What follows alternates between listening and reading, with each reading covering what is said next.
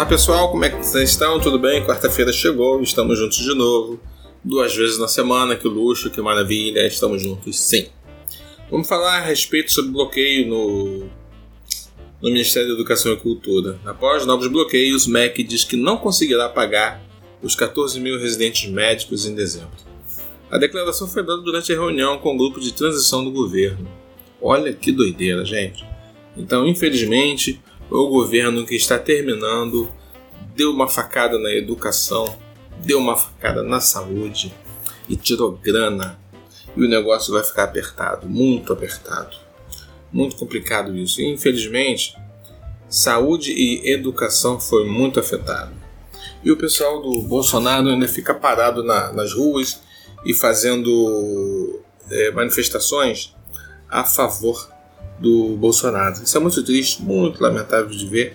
As pessoas não conseguem entender que, infelizmente, esse governo ele acabou com o orçamento do país e em janeiro teremos grandes problemas. O combustível irá aumentar, os impostos retornarão e as pessoas mais simples falarão que é o governo Lula. E ó, o governo do Lula, viu? Já está pior e tudo mais.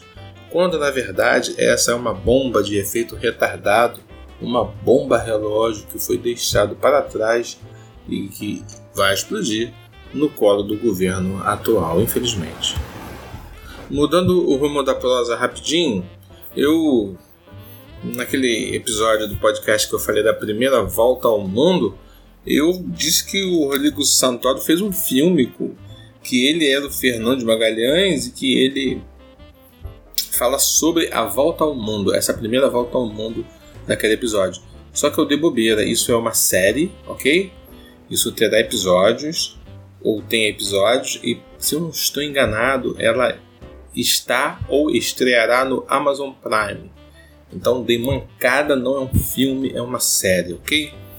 Eu sugiro ver. Não vi ainda, mas sugiro ver, deve ser interessante.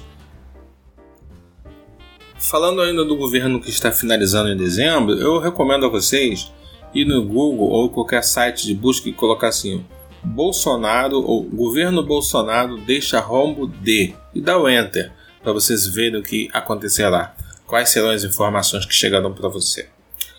Quando eu falo é, mal, conforme falei, do governo que está chegando ao fim, não é porque pura e simplesmente eu tento ver a política como se fosse um time de futebol que eu pertenço a um lado e o outro lado é o meu oponente. Não é isso. É porque eu me esforço, pelo simples fato de não saber, eu me esforço para ir amealhando informações relacionado a tudo que está se passando ao nosso redor. E aí eu consigo, dado as circunstâncias, constatar que o governo Bolsonaro ele foi extremamente ruim para o país.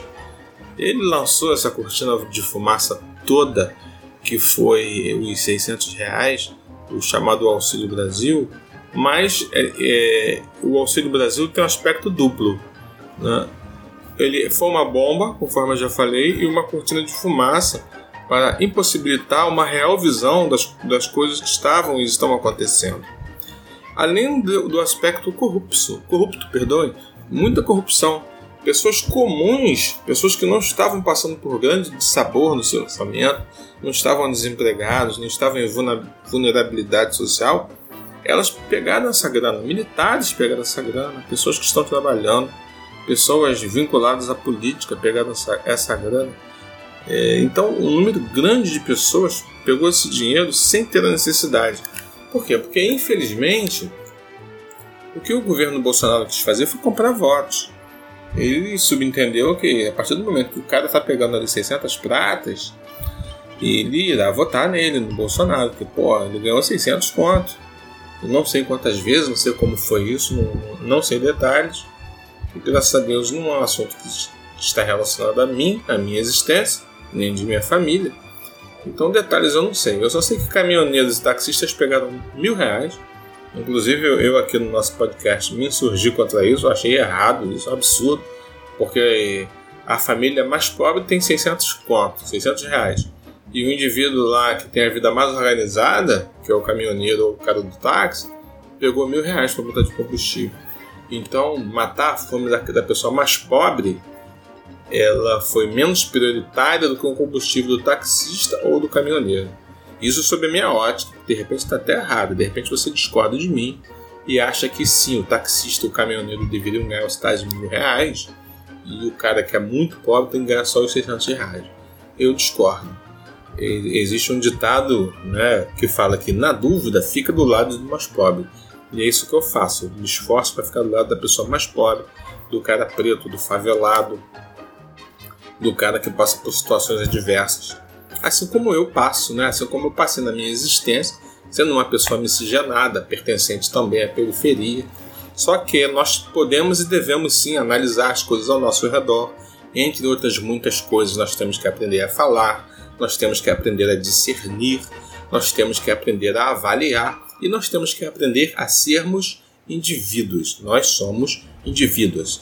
Geralmente, a pessoa vem ao mundo, porém ficou no ambiente do útero materno por nove meses sozinho. Se não está sozinho, é porque fugiu a regra, é um ponto fora da curva. Tem um irmão gêmeo. Mas, via de regra, os indivíduos ficam sozinhos. São gest... Me fugiu a palavra. Gesti... Olha só que interessante. Não estou conseguindo flexibilizar a palavra gestar. Que interessante. Mas vamos seguir, não vai ter edição. Então é isso. Segue a sua vida, por gentileza, tendo consciência que você é um indivíduo. Seja nos relacionamentos afetivos, você tem que aprender também a ter a sua individualidade, seja na vida, seja no comportamento político. Você não tem que estar inserido em um grupo, ok? Divergindo ou concordando para estar inserido em um grupo. Você tem que analisar, use seu senso de justiça para você poder analisar as coisas ao seu redor. Lembro aqui uma coisa relacionada ao governo que foi embora, que está indo embora, com o governo Bolsonaro, que eles queriam estabelecer uma coisa chamada excludente de ilicitude. Essa palavra está relacionada ao cara vir ao ambiente da periferia, trocar tiro ou não, matar 10 pessoas e ser essa sua atitude hostil, violenta, assassina, minimizada sobre a tutela disso que ele queria implantar, que é o excludente de ilicitude. O cara iria afirmar lá, a força policial, a autoridade do exército, ou sei lá quem, que foi ao determinado ambiente, foi recebido a tiro, revidou e matou 10, matou 20 e tal. E isso tudo iria minimizar o dolo, a prática do mal porque ele queria estabelecer isso, o excludente de ilicitude, coisa que não aconteceu, graças a Deus, até porque o governo mudou. O governo mudou, o governo do Lula irá assumir a partir de janeiro, só que também não é mil maravilhas, ok? Nós sabemos que, infelizmente, não se falou de política de segurança pública, nós não vemos eles falarem nada de consistente, nada de elucidador, de esclarecedor relacionado a isso. Não se falaram de leis, aprimoramento de leis, tratamento do indivíduo usuário de entorpecente, nada, nada, nada, nada eles falaram. Então, continuará a mesma coisa. Na favela, na periferia, o perigo de morte, o perigo do confronto, de balas perdidas e achadas nos corpos mortos ainda continuará e nós todos temos que tomar muito cuidado com relação a isso. Outro tema que acho que devo abordar com vocês, queridos amigos e amigas, é que na segunda-feira, numa cerimônia militar, Bolsonaro chorou. Bolsonaro chorou. Lamentável, né? Lamentável. Chorou pelo motivo errado. Deveria ter chorado pelas mortes das pessoas com Covid. Deveria ter chorado pelo atraso na chegada de vacinas no Brasil porque ele ficou postergando e postergando. Ele deveria chorar por Manaus e pelas pessoas de Manaus que procuravam oxigênio. Deveria também chorar pelas pessoas sequeladas. Existem pessoas que ainda vivem sob perigo de morte, estão machucadas, estão avariadas e seguirão a vida assim porque infelizmente o, a agilidade do governo federal foi nenhuma. Lembrando que as primeiras vacinas que chegaram no Brasil foram através da articulação do governo de São Paulo. O, o Dória, ex-governador de São Paulo, agora me deu um branco, ele ainda governa São Paulo, não é isso? Não, não, não. Ele saiu do governo para tentar a presidência, depois declinou do propósito de tentar a presidência. Mas ele foi governador de São Paulo no período do, do Covid, no auge do Covid, né? Né, quando houve aquela correria mundial para comprar vacina. E o único governo que num primeiro momento se articulou aqui foi o de São Paulo, depois teve um pool de governadores do Nordeste também, que estava começando a negociar vacina, e aí sim, depois o governo federal de Bolsonaro comprou vacina, e entre muitas outras coisas ruins relacionadas a motivos de poder chorar, nós vemos que em contrapartida o que o, o Bolsonaro fazia era ser hostil, afirmar que não era coveiro, ou ser debochado, ah, eu acho que estou com Covid, ou ser negligente, né, conforme foi. Então, ver o Bolsonaro chorar na segunda-feira, no dia 4, né? É, é isso? 4? Não, dia 5, não é isso? Hoje é terça-feira, dia 6. É algo muito curioso, muito curioso, porque ele ficou, se ficou afetado emocionalmente, é porque é egoísta, é porque sabe que está perdendo o poder, vai ter que se desvincular dessa cúpula que se vende do exército para ele. Existem alguns que se vendem para ele. E ele vai ter que se submeter à justiça e vai ter que responder pelos seus muitos, muitas atitudes que deixaram a desejar. Aí os queridos amigos que são bolsonaristas vão ficar magoados e vão deixar de ouvir o podcast, mas não tem problema. O que importa é a qualidade e não a quantidade, muito embora eu não tenha rigorosamente nada contra ninguém. Eu só acho que as pessoas que votam em Bolsonaro, na melhor das possibilidades, são pessoas mal informadas. Estão tendo, avaliando de uma maneira distorcida o que está se passando por aí tá bom? É isso que eu acho. Então tá, Bolsonaro chorou essa semana, mas chorou em função das suas adversidades emocionais, da sua frustração de ter perdido a eleição. E eu tenho dito que é o seguinte: Deus é tão bom que ele perdeu por pouco, sabe? Ele perdeu, em se tratando da população do Brasil, né? De 200 milhões, ele perdeu por um milhão e pouco, não foi nem de 2 milhões de votos. Então foi por pouco. Isso aí deve causar mais aflição mental nele. Mas eu acho que ele deve sofrer aflição mental. Ele deve chorar sim, sabe? Porque muitas pessoas estão chorando não porque perdeu algo, perdeu um carro, perdeu uma casa ou perdeu uma eleição. As pessoas choraram e choram porque perderam pessoas que amam. Né? Então aí o choro é, é muito mais dolorido. Né? Perder bens materiais é uma bobagem. Óbvio que as pessoas sentem perdeu algo, perdeu uma casa, foi assaltado, perdeu um celular, perdeu um relógio, perdeu o que for no que está relacionado a bens materiais. Isso aí é uma coisa. Agora, quando você perde um, um indivíduo, um amado seu, do seu núcleo familiar, aí, cara, isso, caríssimos amigos e amigas, aí o negócio é complicado. Então, caríssimos, em linhas gerais, a gente pode dizer que, de certa forma, eu quis comentar isso. Rosa Weber, né? Rosa Weber ela vai tratar esse assunto agora finalmente. Eu tenho fé em Deus que vai ser estabelecida a inconstitucionalidade desse tipo de comportamento criminoso desses deputados federais e senadores nojentos, gente suja, que está roubando o nosso dinheiro, conforme o episódio explicando a roubalheira traz detalhes de como eles roubam a gente, nos roubam e temos que ficar atentos a isso. Né? Saber que essas coisas estão acontecendo na nossa cara isso é o cúmulo, é um absurdo. Né? Eles, eles, os presidentes se elegem com medo do impeachment porque eles têm uma bala na agulha sempre contra um presidente eleito. E se o presidente for como Dilma, por exemplo, é, corre grande perigo de impeachment.